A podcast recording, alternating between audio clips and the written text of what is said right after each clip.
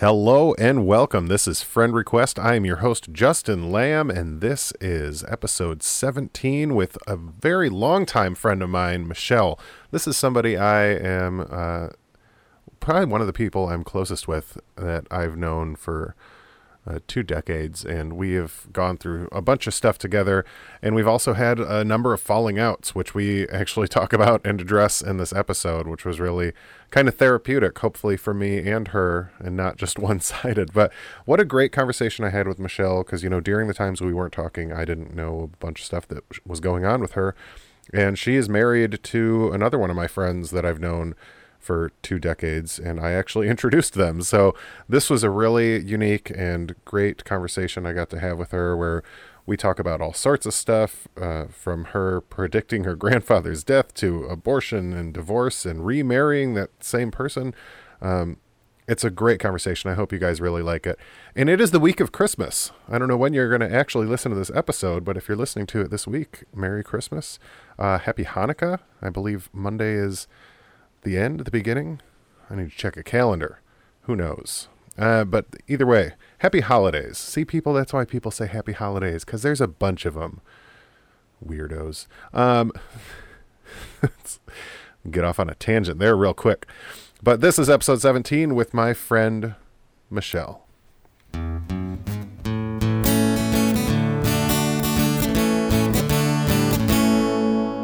So hi, how are you? Hey, I'm good. It's the holiday weekend, so I... Yay. Oh, you know what I just found out, too? This episode will go up for Christmas. Well, Merry Christmas. It'll go up on the 23rd.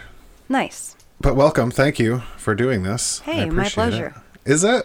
Yeah. Awesome. So this is unique. I'm so excited about this. This is very unique for a bunch of reasons. You know all my stories. Well... I know a lot of your stories, but I know your entire family. Like, I know your entire direct family. Like, I have individual relationships with all of your family members. Yes, you do. And then I know some of your extended family, because just from hanging out and stuff. You're the first person I've interviewed that I've made out with. That's impressive. Hello. I was going to bring that up, too. That's a real funny story. And I'm glad that you're going to bring it up. I was like, I don't know if she remembers that. We have the most unique relationship, I think, of anyone that I've talked to on here. So I'm excited about this. Wow. And like I learned with Chris, the unaired interview that no one will ever hear, I'll probably learn a bunch of stuff about you that I never knew. We'll see about that. We'll see. But stuff I'm excited to get into, and chronologically happens at the beginning anyway. You're born. I was. What did your mom work when you were born? She worked up until I was born. She worked at Oakland School. She was a secretary for some. So she's always been with the schools to some degree? Okay. And then your dad, what did your dad do? He's always been an electrician. Was he like is he a master electrician now? He is a retired electrician now. Did he go through all those things? What is it, like journeyman and all that? He ended as a journeyman. There were times where he was, I think it's called a steward, where you're like the boss of the journeyman, but he didn't like to be the boss. Yeah, so I don't understand the titles of electricians. He just likes to do the work. And like, so you're an apprentice, right? That's what, you get paid to learn, which is awesome. And then journeyman. And then journeyman. And then steward? Well, that's just like not a studied. Is there something over journeyman? Probably is master. Is there master electrician? I wonder what the difference is. Expert. You've reached level 30. My dad wasn't keen on school, so I don't know. Yeah. Did your parents go to school? High school? Neither. Oh, well, yeah. Graduated high school? They met at high school. They met in the commons area of the old high school. Oh, they both went to Clarkston? Mm-hmm. Wow. Yeah, my mom was a Sashaba kid. My dad was you got some deep roots in Clarkston. Oh, my God. My great-grandma went to Clarkston. What? Yeah. I didn't know that. They had a dairy on Clarkston Road. Can we go to the library and look up really old shit about your family? I should have brought the book. There's an old history book of Clarkston, and my grandma has like 2 pages in it. So you're like... 5th generation Clarkston, 4th generation Clarkston? On my dad's side, yeah. Wow. That's nuts. Well, that's cool. So, but you're born. Your sister and you are 4 years apart? We are. Okay. Do you remember your sister being born? I do. Tell me about that. So I don't remember living in a house in Sylvan Lake, which is like Kego Harbor area. Yeah. We lived there when I was first born. I had like a little bedroom in the attic. We lived there for maybe a year. They sold the house. They got a great deal on the property where my parents live now in that neighborhood. My mom's uncle owned the land, so he gave it to him for a steal, and then my dad built the house. So while he was... Did he own a lot? Or because you live in your parents' house is in a subdivision. Yeah, he owned whole subdivision plus some. Yeah, he had a lot of land. I think my mom's cousin still has some land somewhere around that area. So anyway, while they were building, we lived with my grandparents, my mom's mom and dad, and they lived right off of Mabee Road on Oak Park. Good old Oak Park. And that I do remember. And I was probably like two or three. Good times. Yeah. Did you enjoy being an only child for that short period of time? Oh, I loved it. Oh, my gosh. And my grandma just spoiled me rotten. And my grandpa had a worm farm in the backyard. A worm farm? Yeah. He wanted to be... night crawlers or something? You know, like Walt's crawlers? Yeah. He wanted it to be Milt's crawlers. Ooh. Like, he thought he had it made. Didn't ever pan out? No, I think they escaped. I don't know. They escaped. They dug out. They went underground. They did. Should have built those walls. Yeah, downward. Yeah. I don't know why he built them so high. It didn't make sense. So do you remember your mom being pregnant with your sister? No. I remember my sister being born. Yeah. I mean, not like her birth, but. Was there any sort of like, I'm not the only child anymore? Or was it just like, I have a little sister now? I loved it. Yeah. Yeah. I was always like a big helper. Like my mom likes to tell a story, even on like my first birthday, like I didn't want to play. I got a book and I just sat there and read my book when I was one, and I didn't want to play in my cake. I was just like, I don't know. I was into the business. You're big into books early on. Big into books still to this day. Yeah. But yeah, Heather was, she was a rough baby. Like my mom lost like 100 pounds and never slept, never ate. Wow.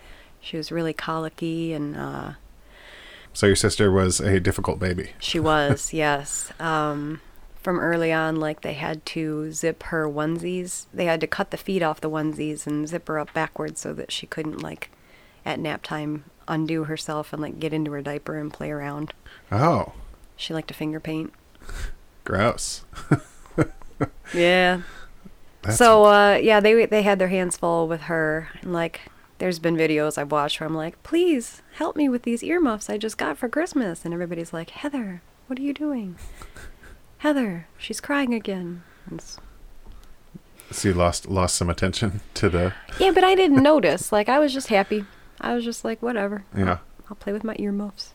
Fair enough. And how far apart are you and Matt? 8 years.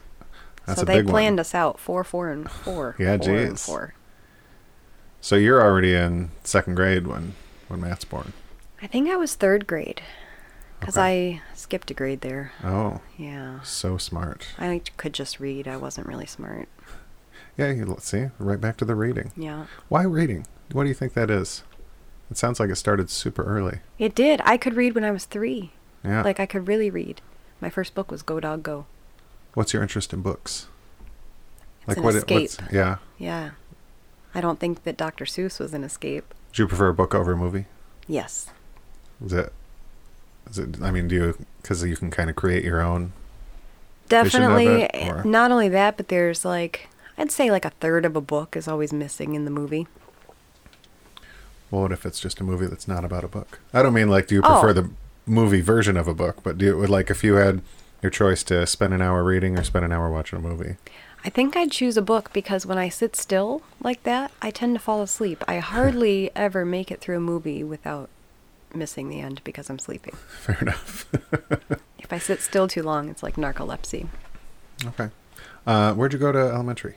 Andersonville Elementary. Fun. Do you remember your brother? I'm assuming you remember your brother being born. I do, yeah. I had a rabbit. We were on the basketball court in the backyard. My mom brought the baby home, and it was I was supposed to be Matt, and then Heather was supposed to be Matt, and finally... Was your dad super excited? Oh, my God. The whole family. Yeah. Yeah. Finally got a boy. Yeah, a little hunter. Did your parents want you both to be boys? Because you guys had some short haircuts.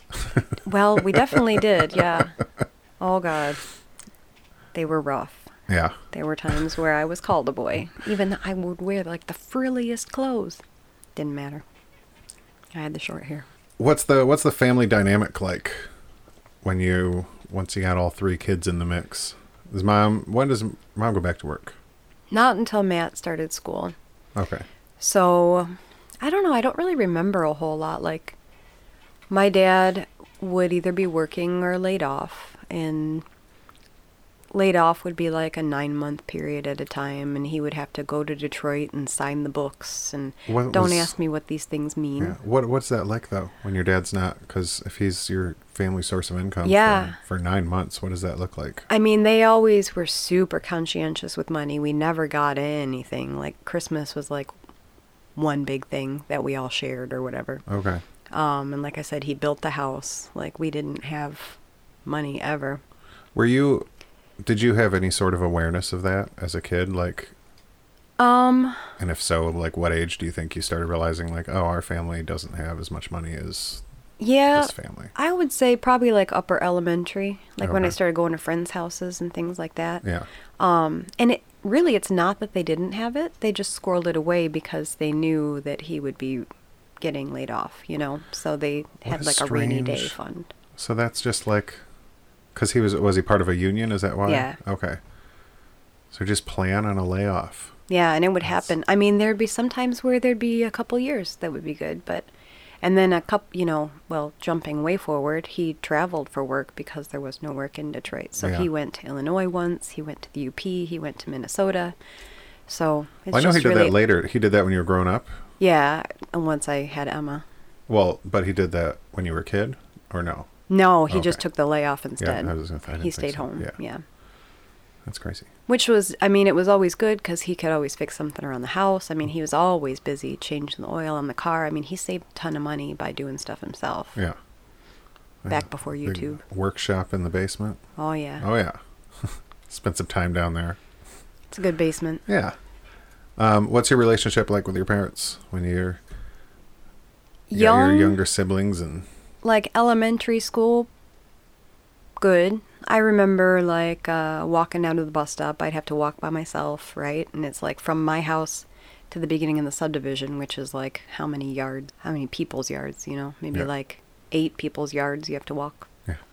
It'd be snowy, and, like, somebody else's mom would come and pick me up so I wouldn't have to stand outside in the cold. And my mom would sit in the bedroom window and watch me, and she'd be holding Matt or whatever. So, I don't know, I was just always really self-reliant, really responsible for myself. When Heather would do something wrong, I'd be the one that would get in trouble. Like one time she got stuck in the window. Can you elaborate on that? According to my mom, I guess it was my idea because I was being manipulative, which is maybe true. And I made Heather climb up the dresser that was, you know, against the window. And the window was up high. And she went into the window kind of like Spider-Man, like all four, you know. Yeah. And then couldn't get back out. So we had to call my mom. Well, Heather and I shared a room, so it was our... Couldn't get back out like she was afraid to fall or... Yeah.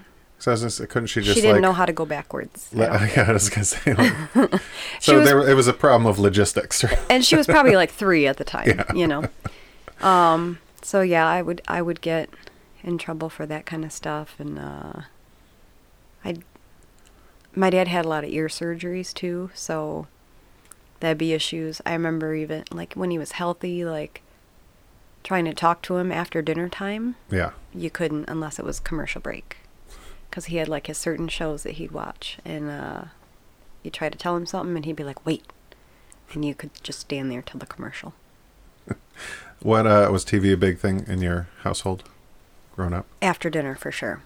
Any particular shows you remember? I think, was it you that I was just telling about Frasier? Yeah. Yes. Yeah. So I lied to my parents in 6th grade because my bedtime was 8 o'clock up until I was 16 because that was another huge thing in my house was everything had to be fair. And fair to them meant the same.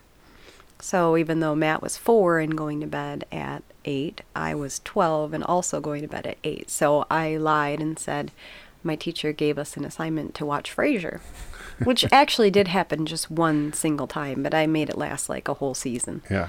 So I got to go to bed at like 9. Did you do any after school TV? Oh yeah, I'd watch Saved by the Bell. I remember one time I missed school for some reason, and the cool kid in the neighborhood came over to like. Who's the cool kid in the neighborhood? Anthony Ficcioni. I don't even know who that is. Yeah, he was the cool kid. He came over to tell me what we missed or to give me a worksheet or something, and I was watching Saved by the Bell, and I was so proud. I was like, oh, he's going to think I'm so cool because I've got Saved by the Bell on TV. Heck yeah. So that was our time before dinner. We could watch TV. Nice. And in the morning, I would always watch like She-Ra before school. Oh, She-Ra. Or like back in the day, like Teddy Ruxpin. Yeah. Yeah. Did you ever watch Snorks? Oh, yeah. I used to have a Snorks chair. Yeah, no one ever remembers Snorks. I loved Snorks. Yeah. My Snorks chair was red. I had it at the Oak Park house at my grandparents. Nice. When did you move into Harbortown? Right when my sister was born. So, okay, so I was just 4. Early, yeah. Mm-hmm. Family's been in that house a long time. Elementary good, junior high. Junior high, super awkward. I was just the biggest nerd ever. I had the boy haircut. I loved Derek Decker. I was friends with just a bunch of like underdogs, and I was in band and choir. What did you play in band? The cornet, not to be confused with the clarinet. Yeah. More like a trumpet. And I loved it. Yeah. Like I was good. Yeah. Maybe like third chair good. Some like every once in a while first chair, but mostly like third chair. That's funny though. Good old times. Yeah. So yeah, super nerdy, band geek. Yeah. Oh, my house burned down when I was in middle school. Yeah, tell me about that.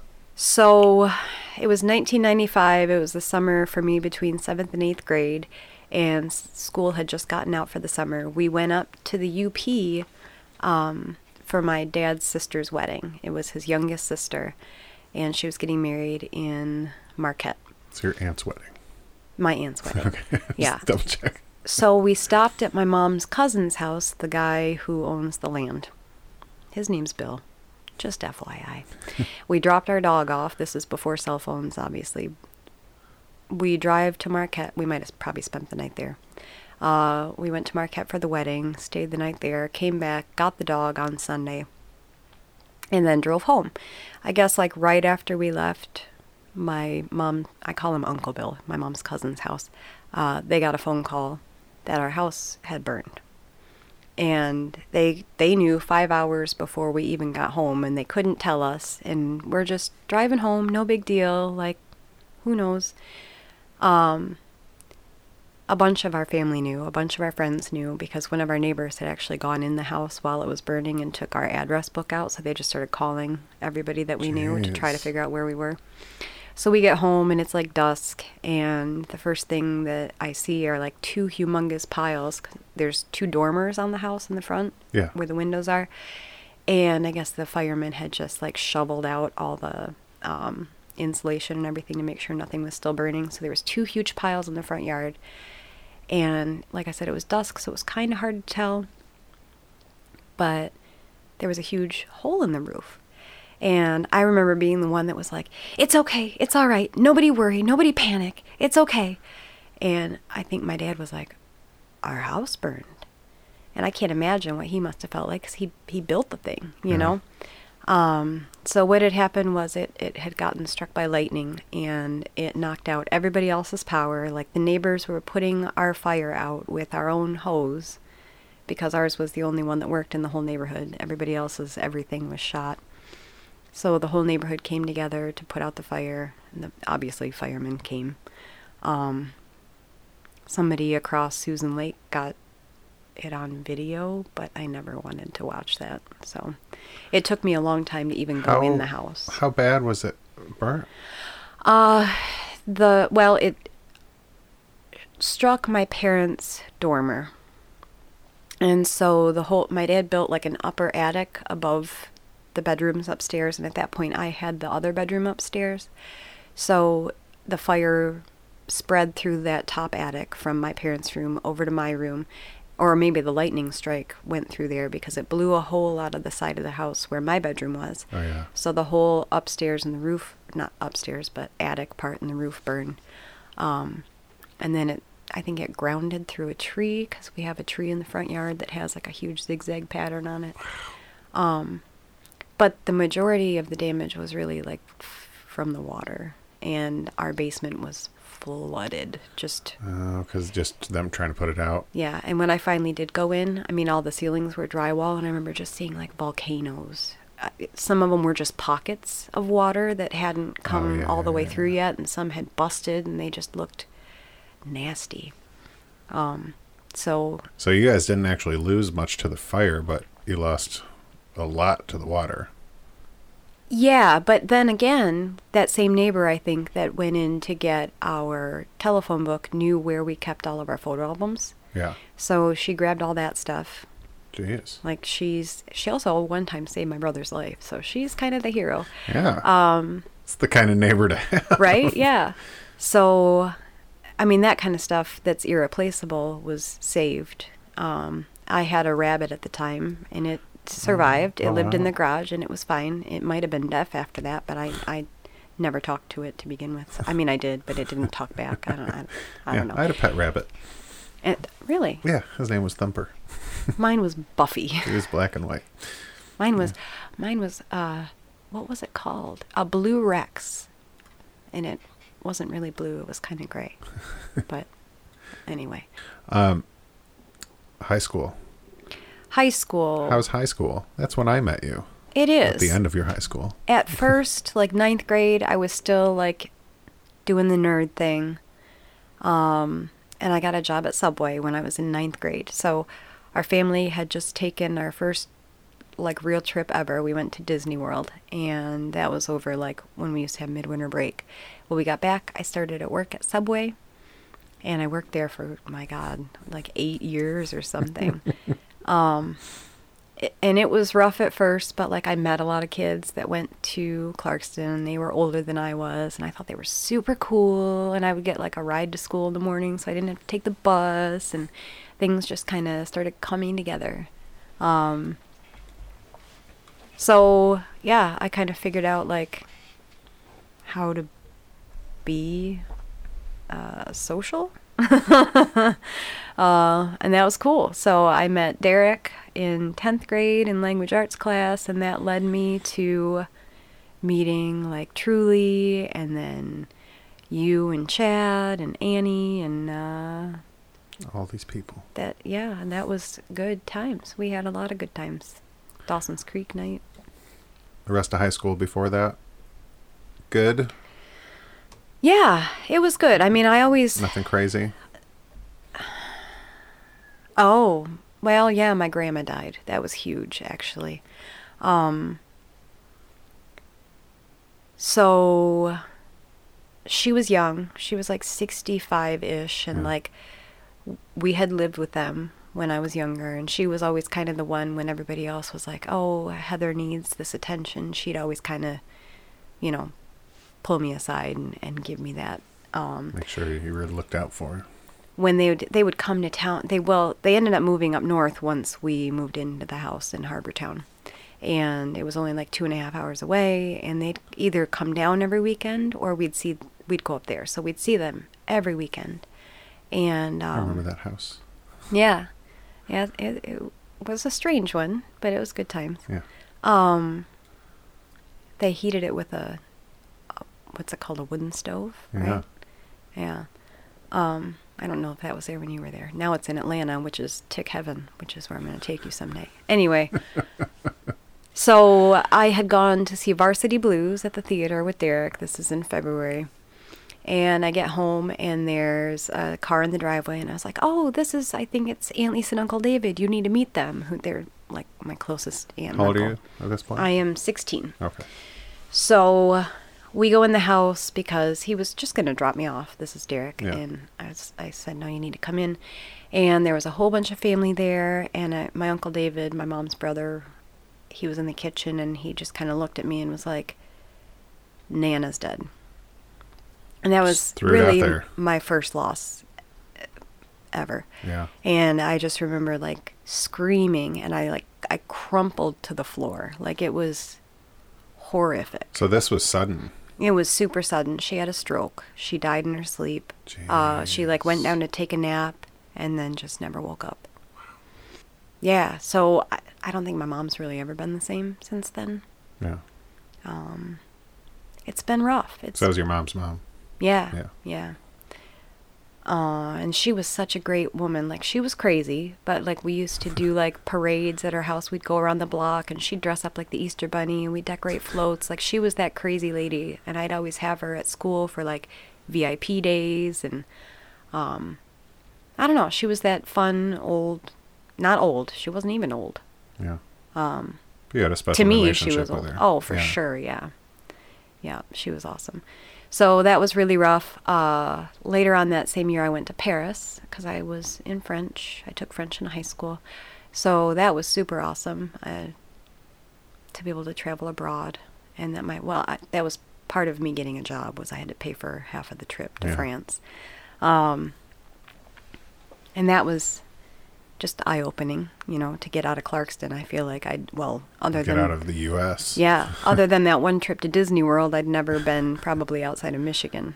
So, I went to California when I was like 2, but. So, yeah, that was high school. Yeah, that's fun. Yeah. So I've known you, and this is kind of coming in right here at the timeline. I've known you to have 2 big relationships. One, Dave. Yeah. And then the other, your current relationship. Current former. All of the above. Yeah, Adam. But you and Dave were together for how long? We were together the whole first year of college. We didn't break up till he went to Albion. So we were together until like fall of 2001. And you went to Eastern.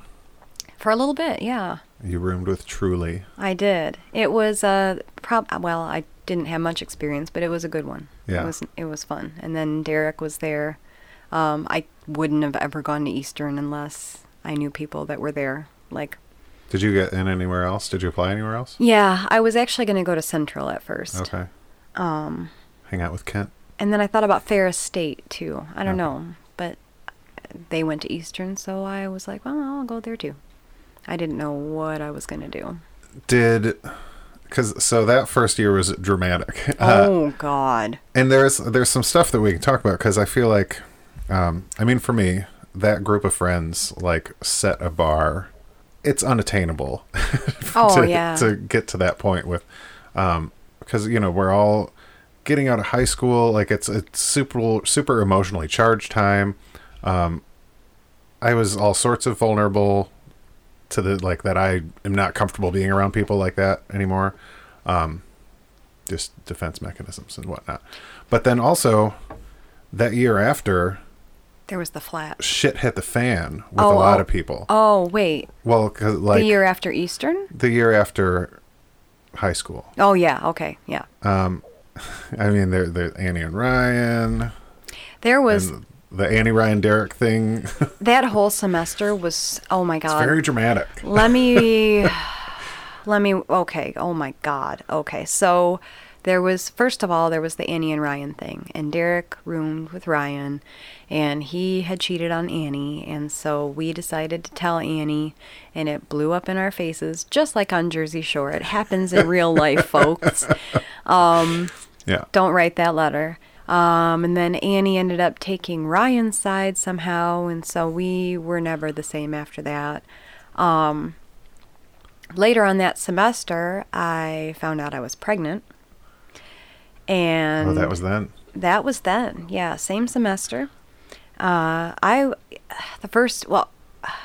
had been there, and we went and bought a pregnancy test, and probably at the same time some clove cigarettes. 18 was awesome. Yeah. So we took it, or I took it, and it was negative. And then he left. He went back home. And afterward, I looked in the garbage, and I looked at it, and it had a plus. And I was like, oh, shit. And he was, driving back. I don't think he had a cell phone at that point. And so I went to Derek, and I was like, I'm pregnant, what do I do? And he let me stay over that night. Like, we slept in the same bed, and we just talked, and he's like, I'll be Uncle Derek, I'll help you, like, I'll take care of this kid with you, we've got this, don't worry about it. And I was super pumped. And then I talked to Dave the next day, and he was like, oh, no way in hell. I have a life ahead of me, like, this is not my path. And I mean, I was young, and so I wasn't gonna fight it. So he paid for it, and I had an abortion, like, right across the street from the mire at Pontiac Lake Road. Sure. It was in a little strip mall. It was horrifying, and then afterward, to comfort me, we went to Blockbuster Video, and he rented Spinal Tap. Or this is Spinal Tap, right? Yeah. So we went back to my parents' house, and I'm in terrible pain, and I just got terrible emotional pain, too. And we're just sitting there, my parents are there, my brother and my sister are there, and we're watching Spinal Tap. And then exactly a week after that, I had a dream that my grandpa was going to die. So then I was like, oh, shit, like, I just pulled some bad karma on me. And my parents were like, oh, he's not going to die. He's healthy as a horse. And it had been my grandma that came to me in the dream. And, like, she pointed at this advent calendar that she used to make. And she was like, your grandfather's going to die on Sunday the 17th of December. And I told everybody because I was super freaked out. I went back to college. And on Thursday of that week, I got a call on my dorm phone. And it was a hospital in Saginaw. And it was like, are you a relative of Milton Green? That's my grandpa. And I was like, yeah. And they said they found my number in his suit coat pocket. What? And it was my dorm room phone number. So I was the first person that got called. And they wouldn't give me any information because I was just me. And they said, have, you know, one of his kids call back at the hospital. So I had to call my mom and tell her. What had happened was he was a Shriner, and he was a Mason, and he did all sorts of things. So he was up north, and he had had a ton of hip surgery. So, like, he was always super careful when he walked because he was old and fragile. And when he got out of his car at the, I think it was a Mason's meeting or Shriner meeting, he slipped and fell and hit his head. So he went into the lodge or whatever, and he was like, oh, man. You know, they were like, hey, Milt, you okay? And he's like, oh, yeah, I fell and I hit my elbow, and my elbow hurts. And then, like, a split second later, he just totally blacked out, and they airlifted him. And so I had to tell my family. I drove home immediately. It was a terrible storm, I remember. And everybody was up at the hospital, so I had to stay with my family in with my brother and sister in Clarkston. And he was brain dead. So they decided to pull the plug. They pulled it on Saturday. So I was like, okay, well, close enough to Sunday the 17th. That's crazy. Turns out the doctor forgot to take out his breathing tube. So he left Saturday, came back Sunday morning, and was like, oops, and then pulled his breathing tube out, and he died at like 6 o'clock in the morning on Sunday the 17th of December. That's wild. Yeah. So that was a crazy couple months for me. After that, I stopped going to Eastern. Yeah. I moved back home. Well, I didn't. I moved back to the area. That time period, because I moved in. Well, you met Adam at me and Adam's apartment. Yes, I did. Thank you, I think. And that was after I lived at the flat. So Lindsay and I came over. You and Lindsay came over. We had to climb up a sofa to get to your... Oh, it was that late in the game, huh? No, it wasn't. That was a different time. You still had a couch in the living room. Yeah, when we got our eviction notice to get rid of our sofa, we threw it down the stairs. And then it just stayed there for a while. Back in the day before I knew better, and the whole place was trashed. But Adam's room was so clean, and his bathroom was so clean. And I was like, who is this man? But turns out, really, it was just his mom. Adam was good about cleaning. I looking back... terrible as the both of us were as, you know, human beings in general at that point, with like zero motivation in life, we kept a good apartment. We were a good team of like people are coming over, let's clean up. And we had the same idea of what cleanup was, and we got all these cleaners out that Aaron's parents gave us. Yeah. And you guys have always kind of had like a it worked out. You get each other, I feel like. I get him. Yeah. I'll give you that. So that is and then you guys start dating. Yeah, that was 2002. Well, yeah. Yep. The fall of 2002. And then that's the first fallout of our friendship. When you're at the flat and you're dating Adam. Do you not know what I'm talking about? No. So we've stopped hanging out on a number of occasions. Yes, we have. Was that when you lived downstairs or before? I lived downstairs. You did. It was right before you guys moved out of there. But no, I remember this very specifically. Oh, God. I'm sure I will once you... We were all hanging out. Oh, go ahead. Sorry. No, I want to... Do you remember that time that Adam Hamilton came over? Yeah.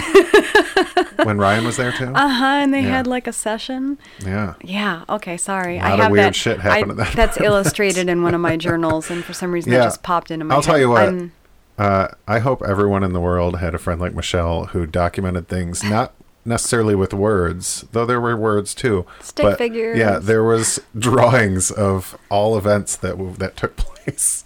It was absolutely fantastic, and it's so much fun to go back and look at those and see, like, just the times we had. It's fun.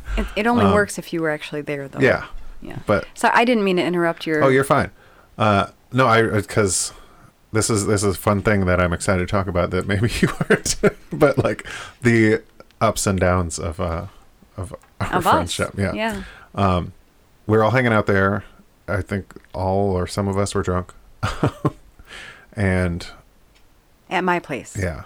This is actually, we're going to talk about me for a while. So I've realized over the years, like, there are events in which I have, it's like I said, like I was at a level of vulnerability with you guys early on that I like had never been with anybody else, like, except for Chad, because Chad's just like a staple in my life throughout the years. Yeah. But, and to, like, a detriment to some point, like, I would come to your guys' apartment crying over a girlfriend, like... that was like we were family. Yeah. But then it got to the point, like, and then I was constantly breaking my car, or I had a shitty car that wouldn't work. And so then I was, like, needing things, like, rides and crap. And one night, Adam told me off, like, out on the balcony... At the flat. Yeah. And it was like, everybody's tired of you. You always need stuff from everybody. And you need rides, or you need to borrow something, blah, blah, blah. And I was just like, all right, well, fuck you. And then I didn't talk to you guys for quite a while. Because you went to the Roanoke apartments. Yeah. Yeah. And I never went there. Yeah. The entire time you guys were there. There was a huge... And that you were at Sycamore Creek that whole time? Because I feel like there was a huge chunk where I didn't... September or October. Oh, yeah. 2002, I was still at the flat. 2002 is when I signed my lease at Sycamore Creek. Started working at Joe's Crab Shack. Me and Jonah started dating. Then we broke up. And she went to Adam's house. Oh, my God. I forgot about that. And I was like... At that point, I was like, okay... Because that was like the my friends can choose me, or they can choose my ex, and everyone chose my ex. And I was like, okay, well, fuck everybody. And that's when that was one of the darkest years of my life. Well, no, whatever. That's one of those points where I was like, start to close myself off. Like, I can't be that vulnerable because someone's going to, like, I'll get hurt. I'm going to go back to you. Because that's what this is about. Hey. When do you graduate OU? Oh, my God. 2008. Okay. I went to school for... You took some time off, right? I took a semester off to come and see you. Oh. We'll get back to that then. I first went with no clue of what I was doing.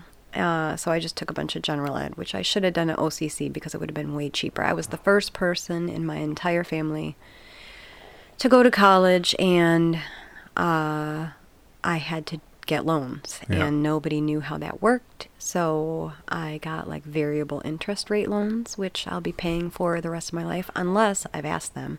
I lose an arm or a leg. Oh, if you lose a limb, you lose your student loan? Yes. Nice. So I've debated. I got a saw in the garage. I know. I just need some tequila. Okay. I have a gallon of that over there. Let's do it. I'll go home without an arm. Do you think I could sell it? Your arm? Yeah, I could. On the black market? Yes. Yeah, sure. So not only do I erase my debt, I get some money. Yeah. Make sure it's my left arm. End up in the positive. Sweet. So you and Adam are dating. You would move in together. This is the first time you lived with a boyfriend, right? No. Well, I mean, okay. So, when we started, it was so weird. I was his first girlfriend. Yeah. And he didn't understand how to act. And everybody had to tell him that he liked me. He didn't understand. And like we'd play with each other's hands, and he would always sleep over on the futon, which is what we had in the living room, and we wouldn't do anything. So finally one night I said to him, I'm gonna go brush my teeth, and when I come back I'm gonna kiss you. So that was how our first kiss happened. So yeah, we dated throughout the flat, and then we did not move directly into our apartment. He moved back to his house, and I moved back to my house, but I was staying at his house basically every night. Like I would keep like a bag, like a travel bag, and his mom would come in to his room and like take my dirty clothes and do my laundry. Yeah. And that's when Jenna was there. But that was when we took our road trip. What was your road trip? It was when Chad moved out to L.A. Okay. So his dad let us use one of the Tradewinds Aviation's trucks. Nice. And we put a U-Haul on the back, and being the manly man I was in control of that. Well, I mean, not all the time, but like through cities and stuff. They were like, Michelle, you drive now. So once we spent a couple of days in LA with Chad, we decided to make like a road trip out of it, and we went to the Grand Canyon.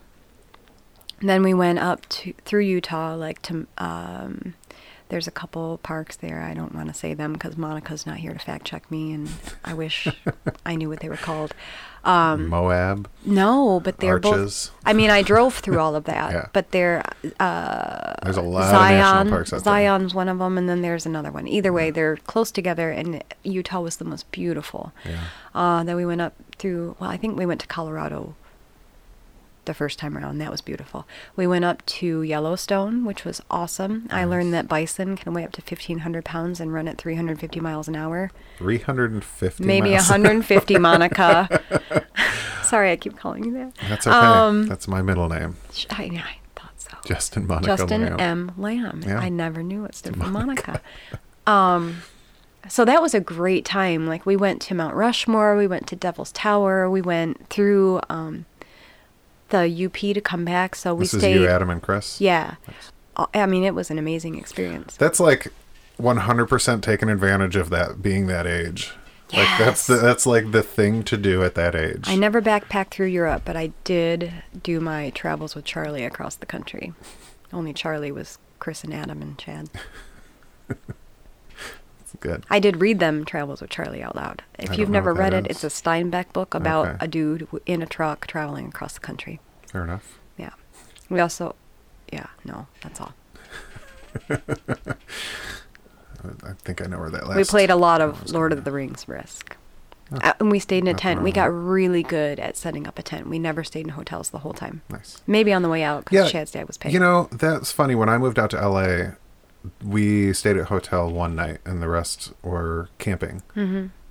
And I don't know if it's just my age or like the fact that I know that half the world is like a serial killer probably, but I can't like fathom doing that now. Oh my God. I remember how bad it sucked. Like we had a cab on the truck, a cap on the bed of the truck, whatever that's called, that big plastic thing that goes over the bed of a truck so you can keep stuff in it. Oh, yeah. So we had all of our camping stuff in there, and it would be dark, and we'd have to use our headlights to set up our I'd be the only one tiny enough to like climb in and grab everything that we needed, and I would just shove it out because our whole truck was just packed full. Yeah. When we were at the Grand Canyon, it caught on fire. The truck caught on fire? No, the Grand Canyon. Oh. Yeah, we were doing, we were sightseeing, and they were doing controlled burns, and it got out of control. Jeez. And so they had all these helicopters dropping what's called slurry. Yeah. And so there were slurry bombing everywhere, and the park rangers came, and they were like, you need to evacuate immediately. Like, slurry will dissolve the paint on your trucks. It will put holes in your tent. Like, get out. So actually, I do think we slept in a hotel that night, but just because we had no choice. That's crazy. Yeah. So what happens after that? So after that, I move home, which means spending the night at Adam's every night. Jenna's there. I'm still going to college forever. I think at that point I finally decided I wanted to be a teacher. No. That's when I'm still going for all of my French. Okay. So I'm majoring hardcore in French. Like, I'm speaking in French half the time. I've got French friends. Like, all I do, I write things in French. I read things in French. I am like the master. Ask me now. I don't know a thing, and I have to pass a test in about 4 months. So pray for me. It's all locked away in your head somewhere. I hope maybe so. This conversation will unlock something, and you'll be like, oh, yeah. I don't know. Just going back in time is all that it takes. It's a locked memory. So then I think I finished French, and that's when 2005 rolled around, and I was like, my student loans didn't come through. I've got a semester where I'm taking off because I'm in between teaching and French, and you were in LA. Yeah. Adam wasn't. He was just doing whatever, and so we decided to come. I think you extended the invitation for us to come and stay with you and Jenna. Yeah. So we did that for 2 months. This is the other time we stopped. Yes. And my God. So that time to me was just indulgence, like gluttony. I did never have a job while I was there. I would work with you for that lady doing the house stuff. Yeah. And I think that's how it all fell apart, was like Adam was thinking that like we weren't getting a fair cut or something. And so I don't know if you guys had a falling out or if he even talked to you, but I remember I had a super cool Ladybug radio, and he had his PlayStation, and we woke up one day, and I think we may have already talked about leaving or something. And we got up and you guys weren't there. Oh, this is funny because I'm excited to hear how each of us remembers. Yes. This. I want to talk more about this after this because I have another story about California. But so the PlayStation and the Ladybug were gone, and so we were like, fuck this, and we took one of each of your shoes and threw them in the dumpster, and you retrieved them afterwards. So shame on us because we should have just taken them with us, which was what my idea was. I'm sorry. And then we just left. And then we just decided to drive back right away. And I got a kidney stone in Reno, and Adam couldn't drive my car because it was a stick. So I had to take an ambulance like a mile away to the hospital. And then that was that. So my memory of that was it was the 29th or 30th of the month. Dang. It was almost tax return time. Okay. Because it was tax return time.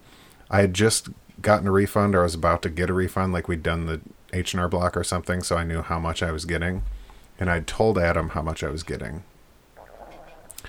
And we woke up the next day, and you guys were, like, packing stuff. And I was like, what are you doing? And you were like, we're leaving.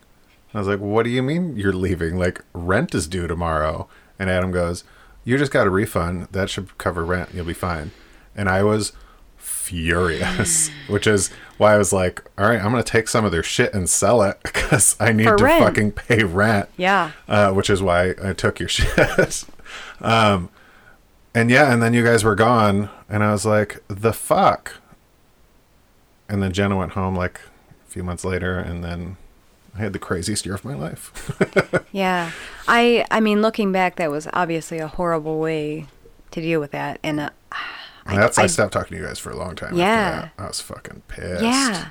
And God, I mean, obviously I went along with it, but like, I can't blame him. But I hear what he says, and then I'm like, oh, man, this is what's happening. Yeah. You know, and, like, I should have been an adult and, like, talked to you.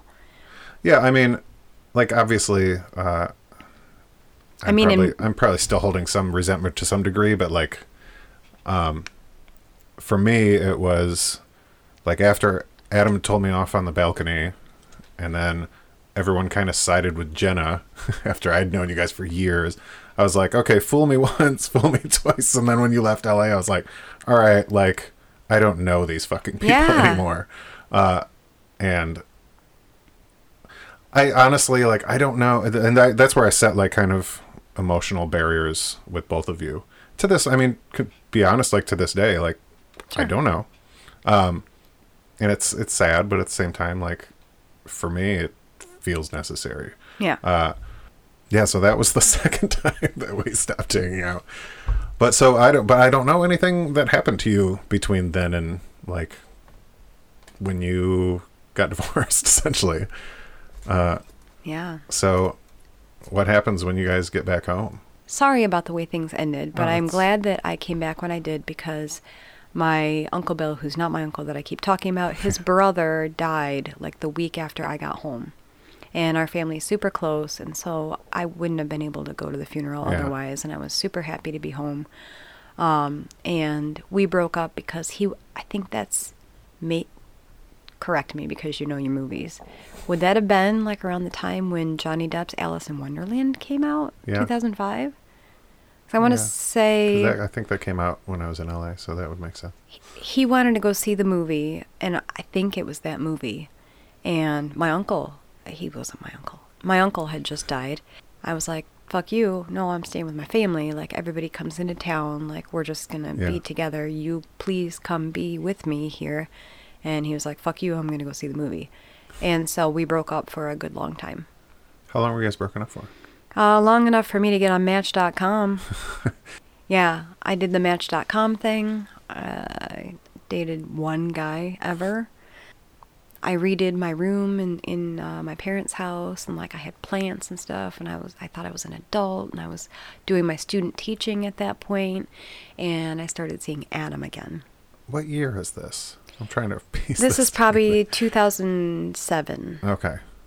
Cause we hung out at Skippy's. Yeah. All the time. Yeah. But yeah, around, like, 08, that started dwindling.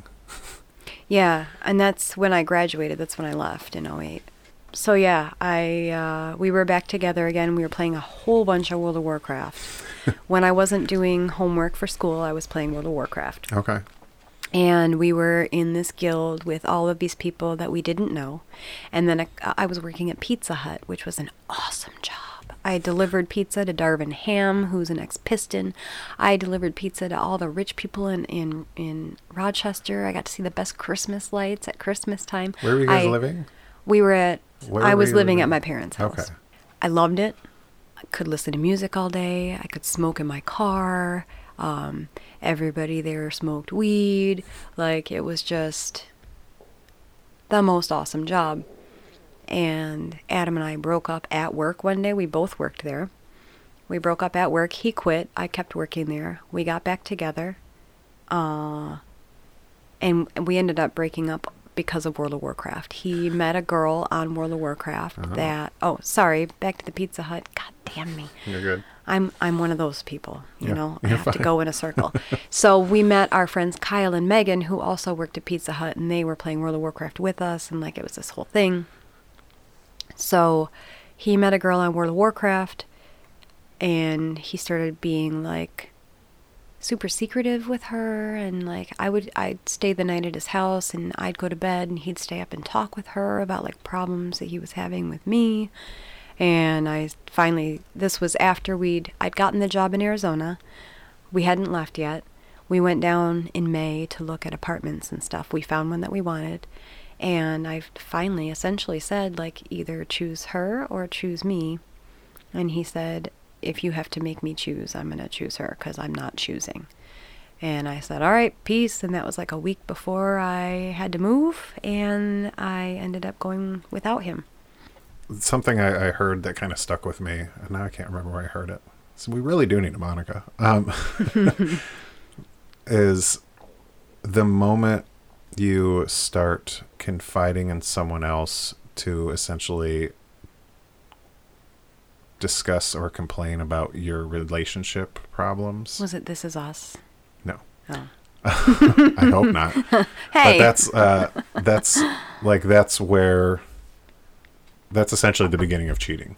Yeah. That's exactly what I tried to tell him. Because you're building that trust and vulnerability with somebody else about like the person that you're supposed to be having that relationship with. Obviously, if you're like talking to a therapist about it, that's different. But with somebody else like that, that's. And like she had sent him like, crazy picture, like naughty pictures and things like that. I definitely tried to set boundaries. And I mean, she was my friend too, but not like that. So yeah, that was that. And in between all of this time too, we'd had our ups and downs because of his drinking. Like he would get blackout drunk and leave the food in the closet, or be blackout drunk and put his friend's head through a wall, or, So we've had ups and downs with substance stuff forever. Yeah.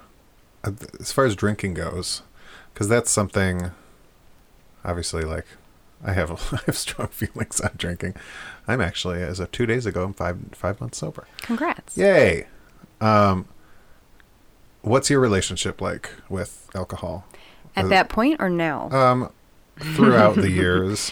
I'll tell you what, I did not ever enjoy drinking. I didn't like the way it felt. I couldn't find a drink I liked the flavor of.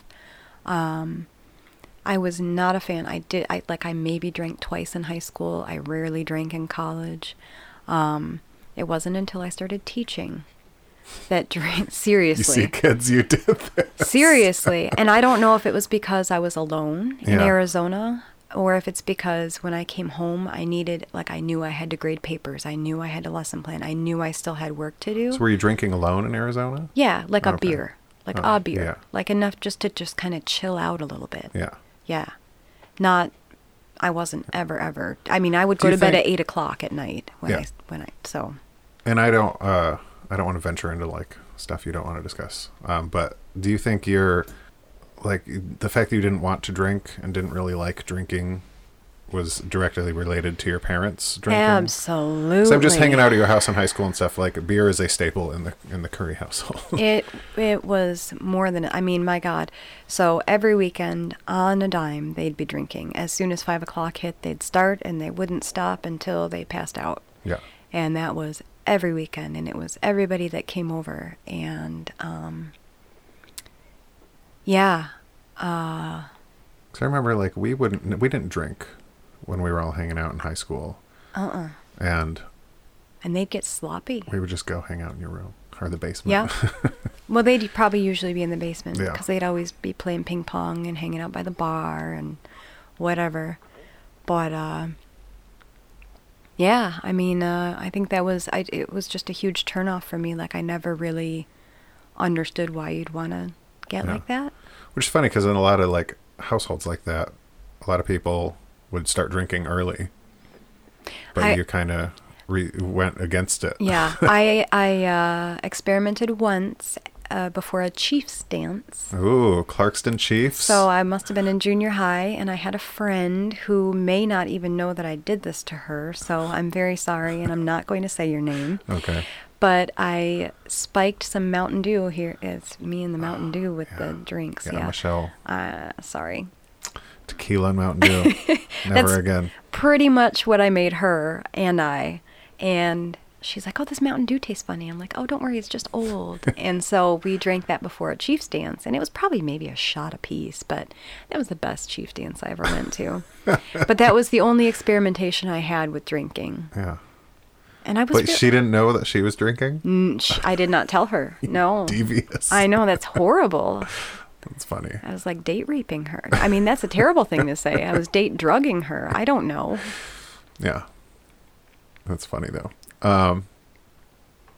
Anyway, I drank just to try to chill myself out after like a super long day. I had an hour commute. I worked about 9 hours, an hour commute home, and then pretty much work until bedtime. I couldn't really afford dinner because I was living in a super expensive apartment designed for two people that were earning a good amount of money, and it was me earning the money. Yeah.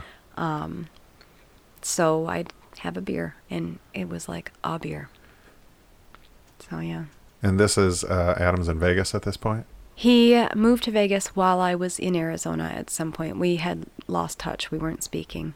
There was a great group of people when I moved to Arizona. Yeah. And everybody got hired from a Michigan job fair. So everybody was a graduate from Michigan. They were all the same age as I was. There was a brother and a sister. Why did that happen? Because Michigan was where they... Is there a shortage of people in Arizona? I think, well, yes. First of all, yes. Second of all, there was a shortage of quality teachers in Arizona. And so I also think maybe the superintendent was from Michigan or something. So he knew that like good teachers came from there. Well, Michigan has some of the most stringent like requirements to become a teacher, right? So. Yeah. So, there was a bunch of us, and we would just hang out. We would have, instead of Dawson's Creek parties, we had Lost parties. And I met one of my bridesmaids just from that. And, I mean, my God, being like young and single would have been a ton of fun. But instead, like, I found out Adam was in Vegas. We started talking. He would drive down the 5 hours every single weekend. Wow. Or I'd drive up there because we had a 3-day weekend every weekend. We only had school Monday through Thursday. Oh, that works. So, we saw each other every weekend. And then we both came back to Michigan over that first summer. And when we went back to Arizona, he moved in. We rented a house, and we moved in together. Okay. And we've been together ever since, except for when we divorced. In 2010, October 16th, 2010, on a beautiful fall day at the fountains. When did you live in Arizona till? 2013. So did you guys come home just for your wedding? Yes. That was essentially our honeymoon, was flying home for the wedding. Okay. We never had a honeymoon. Yep. Got married in 2010. Wasn't really, just, I just didn't feel like a grown-up. I just wasn't really sure what was going on. Yeah. Still in your 20s. Yeah. And he's working in Tempe, which is like 45 minutes the opposite direction. And we're so far away from everybody. And my parents don't travel. So his parents are the only ones that ever come to visit. And it's like, Why don't your parents travel? I don't know. Because Matt and Heather were home. Because my mom doesn't like to fly. Okay. They came out. Well, my mom came out when Emma was born, and they came out once at Easter, and that was it over the 5 years that I lived there. So you're married in 2010. When do you have Emma? Exactly 13 days and a year after we got married. So I found out I was pregnant in January. We'd been pregnant. I mean, we'd been pregnant for years. You know it. We'd been married for 3 months at that point, and I came home for my brother's famous SLWE ice fishing tournament, and I really had a fantastic time. I don't remember much of it. Pretty sure I was pregnant at that point, because I got home, took a test, and I wasn't sure how to feel, especially for being so far away. Yeah. And I remember when we first found out, I mean, we were both happy, but I remember being on I-10 on the freeway in Arizona, and just and it was probably emotions from being pregnant, but I would just sob and just think about how I have to do this so far away from my family and so far away from my mom. Yeah. And you have a family that's close. Yeah. Like all of your family is close with one another. Yeah. So, I mean, it, on one side I was excited and happy, but at the same time I was like, why here and why now? Yeah. So yeah, she was born a year after we got married. I was hoping she'd be born on my birthday, because my mom and my grandma were born on the same day. It'd be like carrying on the tradition. Yeah. Or at least on the 28th, but her, her due date was actually 11/11/11. Oh. Yeah. That's not when she was born. Bummer for her. Sorry, Emma. Mm-hmm. Yeah, and she's named Emma Lou, and it's Lou because Adam and I call each other Lou. That's our little pet name, so now she's a Lou too. So you and me start hanging out again when you come home from Arizona. When is that? Came home in 2013. 13, you came and home. Adam and I lived at my parents' house at that point. Was there? We very quickly get divorced after that. But didn't you come home and he stayed there? Yes. You're right, yeah. What happened there? So school was out for the summer. Okay. And every summer, Emma and I would come up and spend in Michigan. And usually Adam would be able to come up for a couple weeks. And then he'd have to go back to work. Like, they wouldn't give him that much time off. And I got paid through the summer, so it didn't matter how long I was here. Yeah. And if I was there, I would just be in the 120 degrees, and Adam would be at work. So it's like, I do feel bad that we were here for that long without him. But at the same time, they were good summers. So I came back, and we weren't really, I mean, we were pretty sure we were, I mean, we knew... We didn't know what was going to happen. Yeah. So nothing was packed, really. We just kind of packed for the summer. We came up, and Adam went back. We decided that we were going to move. I wanted to go back and pack my stuff and say goodbye to the house and my friends and everything like that. And instead, Don went and packed my stuff. And to this day, I have no clue where half of it is. I never did get to go. I mean, years later, I went back, but I never went back in that house. I didn't get to pack my stuff. I didn't get to say goodbye. I stayed in Michigan, and Adam came back then in September. I started seeing a lot more of him than I used to, because in Arizona, we didn't do childcare. He never worked through the week. I would teach. He would stay home with Emma, and then he would go to work Saturday morning at 7 a.m., and work 16 hours, and then he would sleep an 8-hour shift at work, and then he'd work 16 hours again the next day. Jeez. So I'd be gone all week long, and even when I was home, I was either doing stuff for my master's, or I was... So you guys never saw each other? Never, ever. And on the weekends, I never saw him, because he didn't even come home. So we had this working relationship. I mean, it was fantastic for Emma. Yeah. But... the two of us just didn't even know each other. And then when we got into my parents' house, I was like, oh, this is what's happening. And I think he kind of thought the same thing. And after a time, we were both like, yeah, this isn't going to work.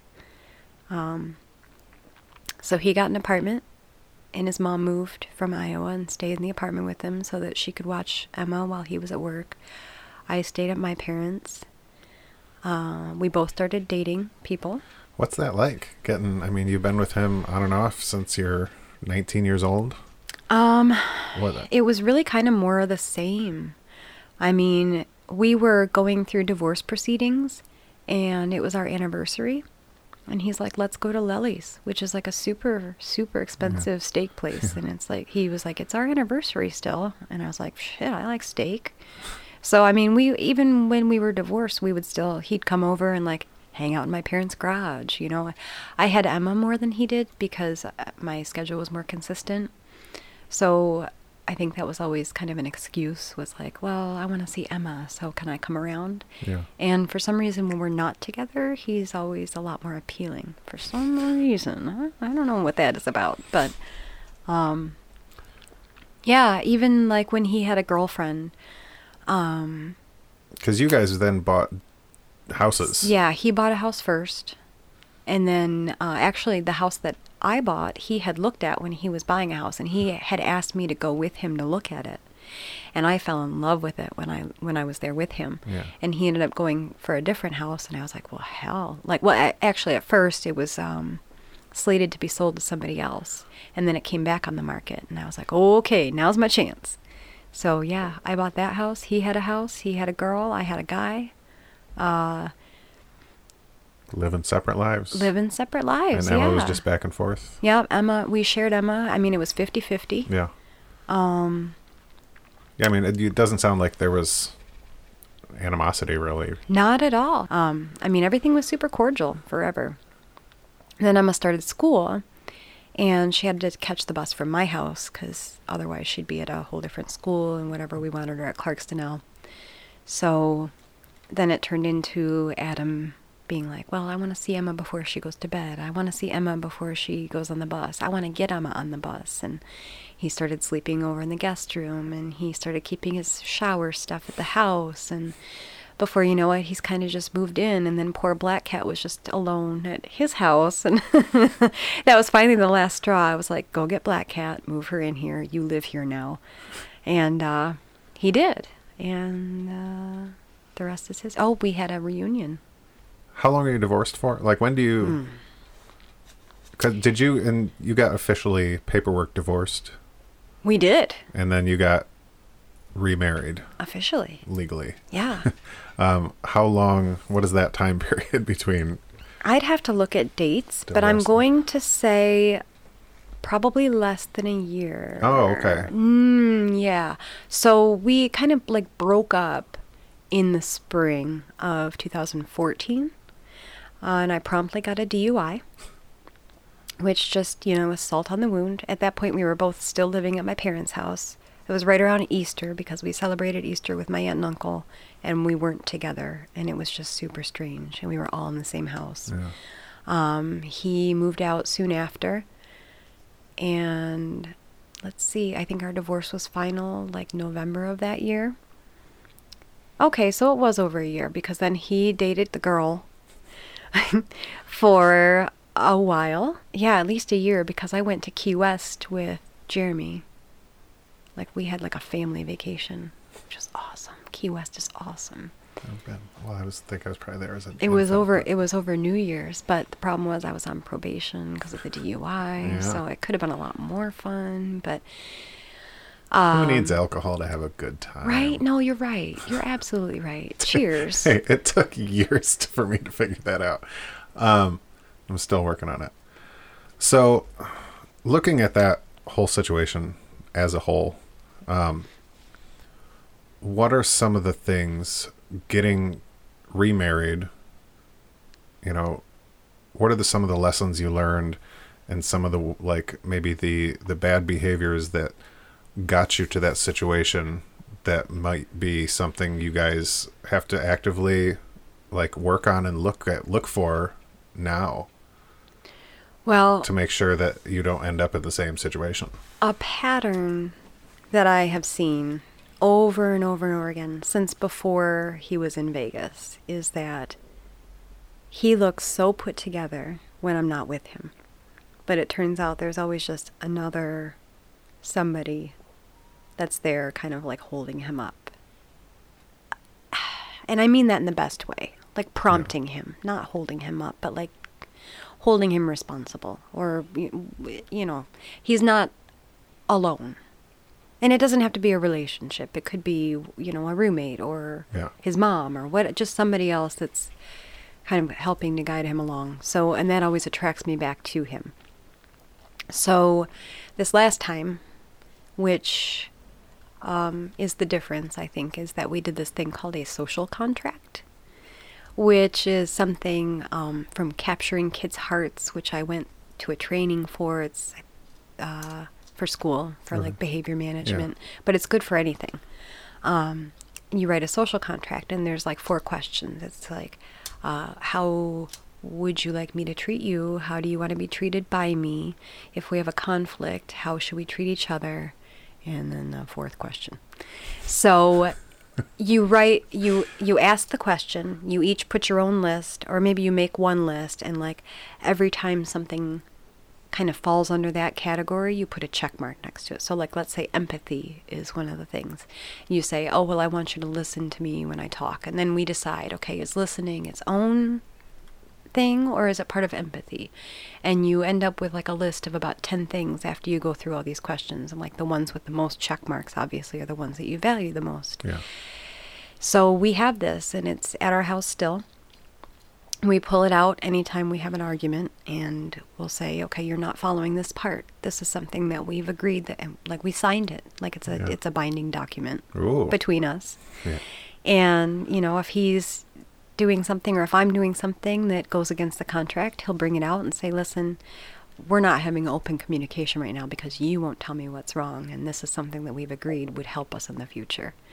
So I do think that that's been huge for us. That's just awesome. Like understanding what our faults are, and then like being able to pull it back out and being like, we agreed on this, What kind of things have you learned about yourself that you either needed change or that have been reinforced as like a good behavior? Or I take him for granted so much. I think something I've learned for sure is that I don't think that I'm an independent person. I never have been. Although I feel like I'm probably the strongest if I am forced to be independent. Yeah. I highly dislike being independent. I don't know what your question was. Just how have you held yourself accountable for that whole situation?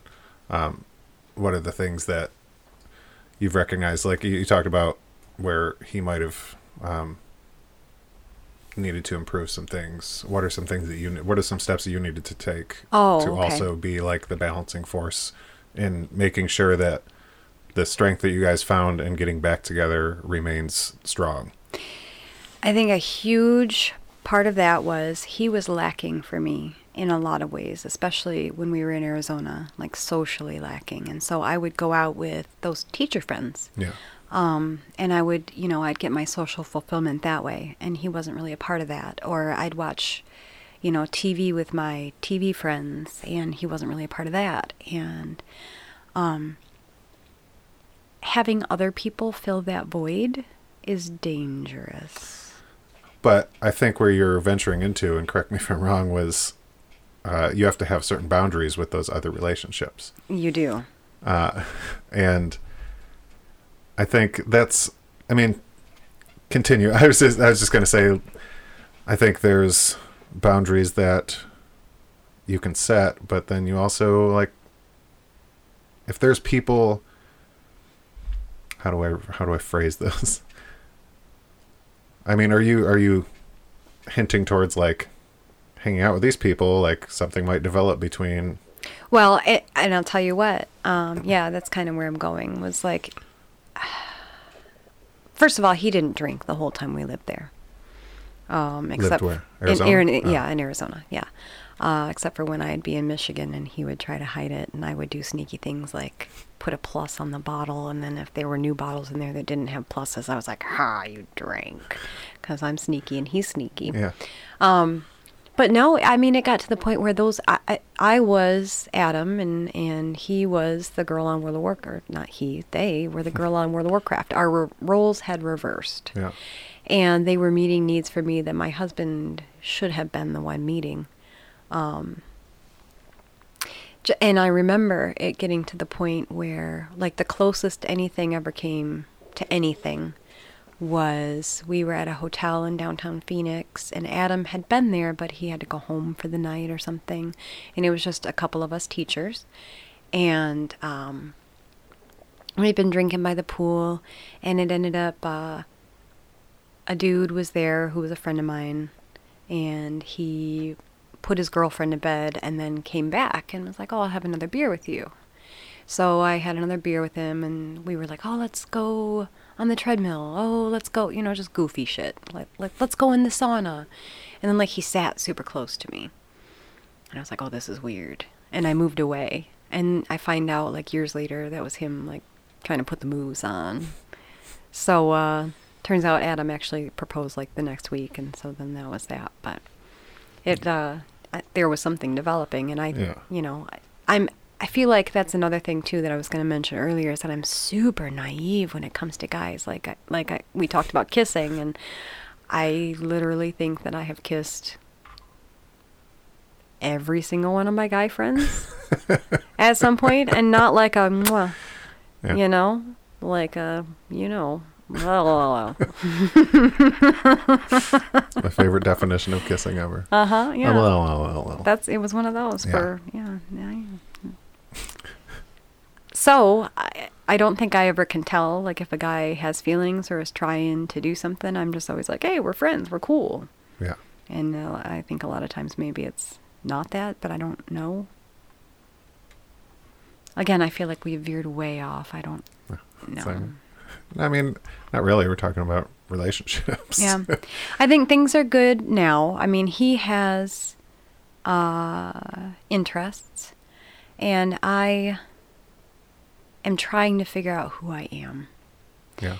And like I posted last week, or like you posted, I guess, you know, I'm more than just a mom, and I'm more than just a teacher, and I'm more than just a wife. But I need to know what that looks like, yeah, because I used to be that person, but it's been so long. Yeah, you have to, I mean, you have to have your own individual identity and have some sort of confidence in that in order to be happy in your other roles, you know? Right.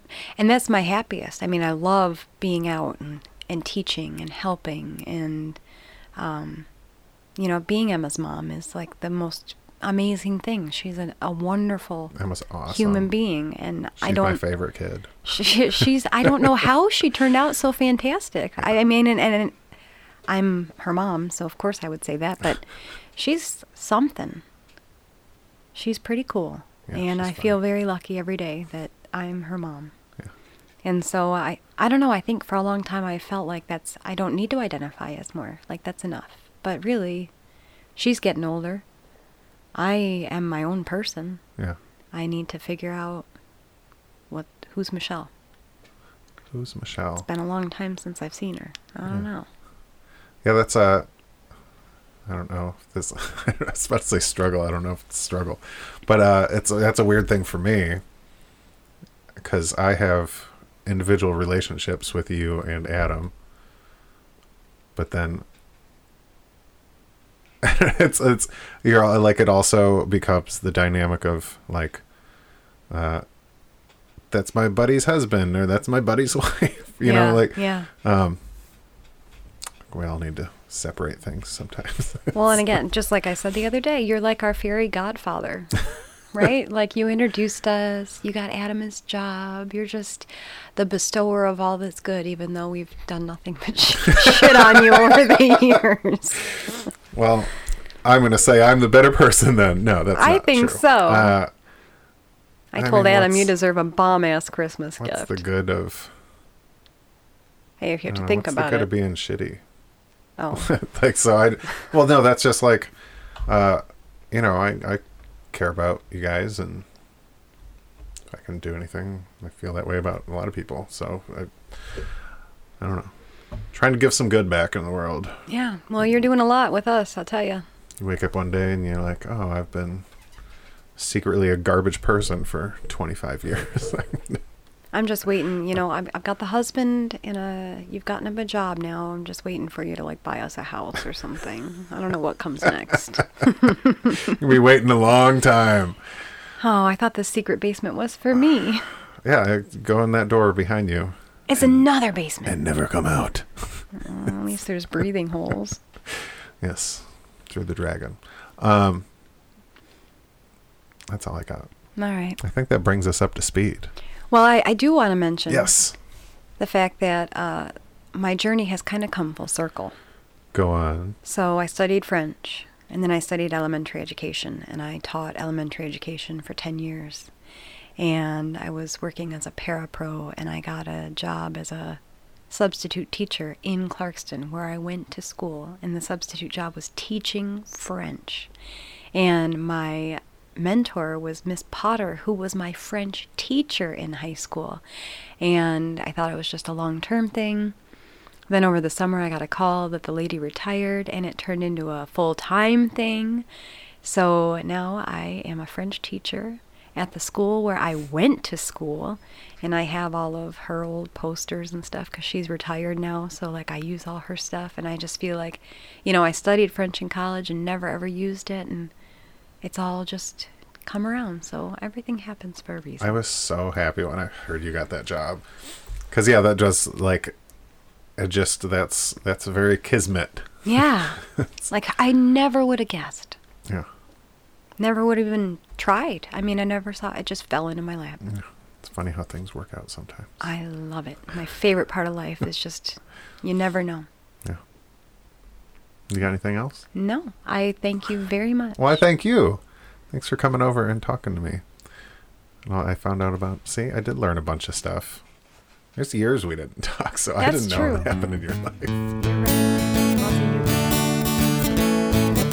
see you. All right. right, you just listened to my interview with Michelle, such a good friend that I've known for so long.